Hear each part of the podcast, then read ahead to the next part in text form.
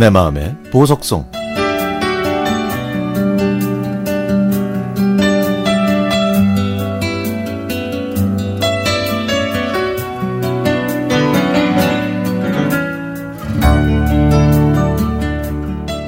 추석이 오면 2년 전의 악몽이 떠오릅니다.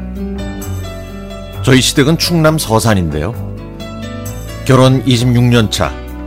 부산에서 서산까지 가는 길도 만만치 않지만 혼자 계신 시어머니가 워낙 깐깐하시고 트집을 잘 잡으시는 분이라 저는 아직도 좀 불편하고요.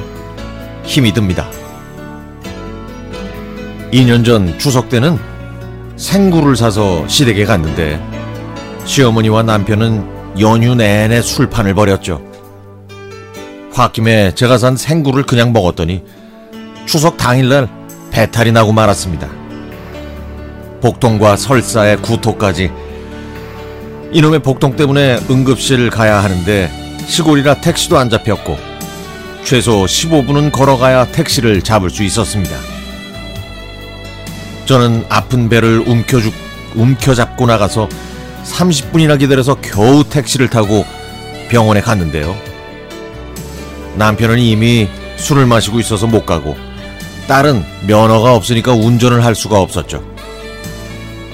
그렇게 힘들게 병원에 가서 검사를 했더니 노로바이러스 장염이라고 했습니다.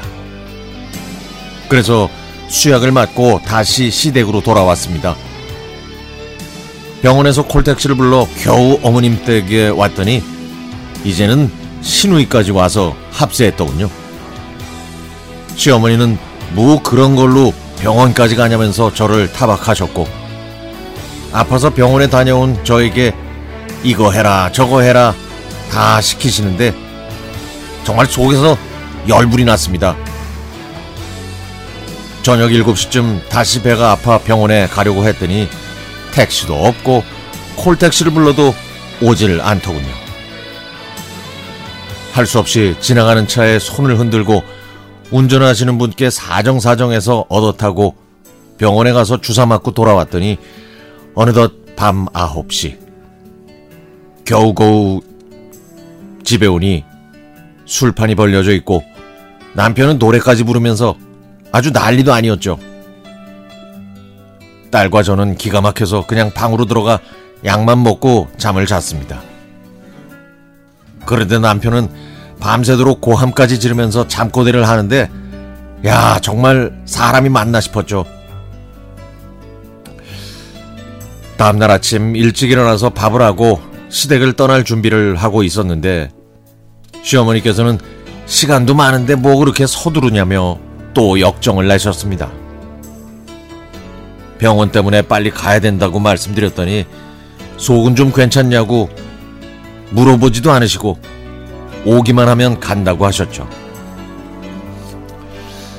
아, 저는 서운하고 힘들어서 아무 말도 안 했습니다. 게다가 또 오는 길도 잘못 들어서 두 시간을 더 돌아 겨우 부산으로 왔던 정말 징글징글한 고향길이었습니다. 돌아오는 길에 저는 남편의 이 만행에 대해서 꼭 복수를 하겠다고 결심했는데 에휴 아직까지 실천하지는 못했네요. 그나저나 저희 시댁 식구들 그리고 남편 진짜 너무한 거 아닌가요?